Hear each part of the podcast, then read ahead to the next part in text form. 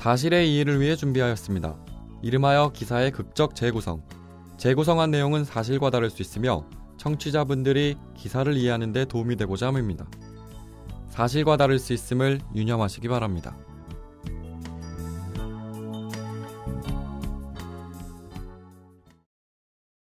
규야, 엄만데 주인집 전세값 올려달라고 전화 왔네. 어쩌지? 동생, 누나가 돈이 좀 부족한데 2주만 너 카드 빌려주면 안 돼? 교통카드로만 쓸게.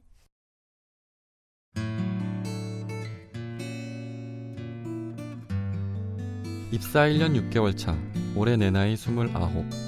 직장에 다니면 세상이 달라질 줄 알았다. 고등학생이 대학생을 보고 부러워하듯 대학 졸업생인 나는 직장인을 부러워했다. 직장을 가지면, 회사에 다니면 돈도 벌고 사고 싶은 것도 사고 저축도 해서 삶이 달라질 줄 알았다. 경험해보지 못한 막연한 기대와 즐거운 상상만으로 취업에 실패할 때도 술 한잔 못 사는 내가 초라해진다기보다는 곧 취업해서 내가 완전 크게 쏠게 라고 말할 수 있었다. 어디 가든 내가 열심히 하고 노력하면 더 큰 기회가 생길 거야 라는 생각으로 월급 200만 원을 주는 이 회사로 들어왔다. 남들과 비교하면 한없이 작은 급여였지만 그래도 위축되지 않았다.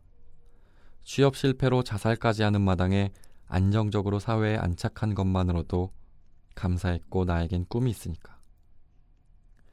그런데 사회생활을 시작했다는 것은 가족을 포함해 세상 사람들이 나를 대하는 기준이 달라진 것을 의미하는 걸 깨닫지 못했다.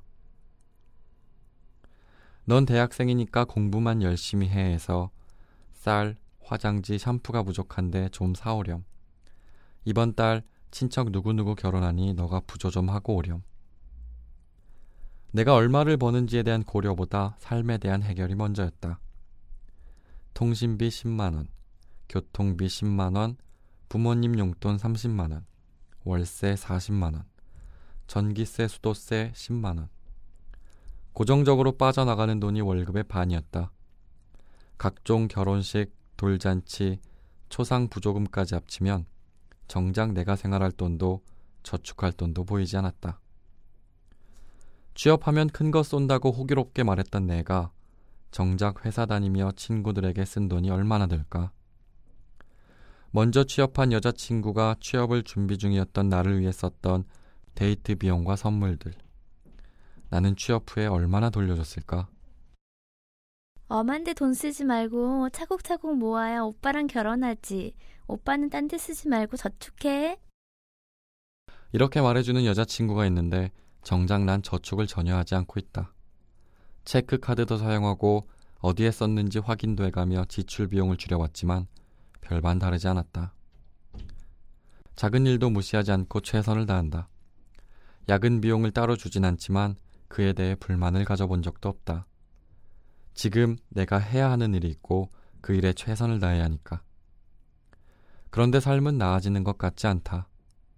삶이 이렇게 무거운데 마음의 열정까지 사라질까봐, 내일에 대한 기대마저 없어질까봐 두렵다.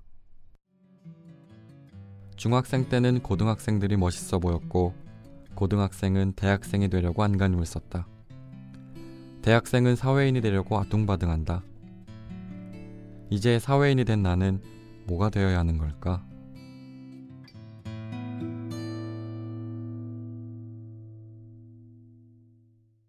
아시아투데이가 취업 포털 인크루트에 의뢰해 직장인을 대상으로 한 설문조사에서 74%가 자신을 워킹푸어라고 생각한다고 말했습니다.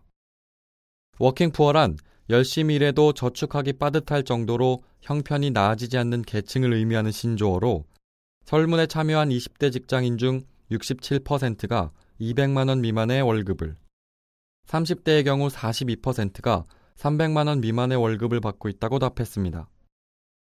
저축액의 경우 20대 직장인은 50만 원 미만이 38%였고 아예 저축을 하지 않는다고 답변한 응답자도 17%나 됐습니다. 30대 직장인은 50만 원에서 100만 원 저축하는 비율이 39%였으나 월급이 오른 만큼 저축액도 증가한 것이어서 현실적으로 이들의 주머니 사정이 나아진 것이라고 볼 수 없었습니다. 이나영 중앙대 사회학과 교수는 직장인이 스스로 워킹푸어라고 단정짓게 된 이유에 대해 이들 대부분이 불안정한 노동 상태에 놓여 있다고 생각하기 때문이며 예전에는 노력하면 잘 살게 될 것이라는 희망이라도 있었지만 지금의 직장인들은 그런 미래에 대해 전혀 전망할 수 없게 된 것이라고 설명했습니다.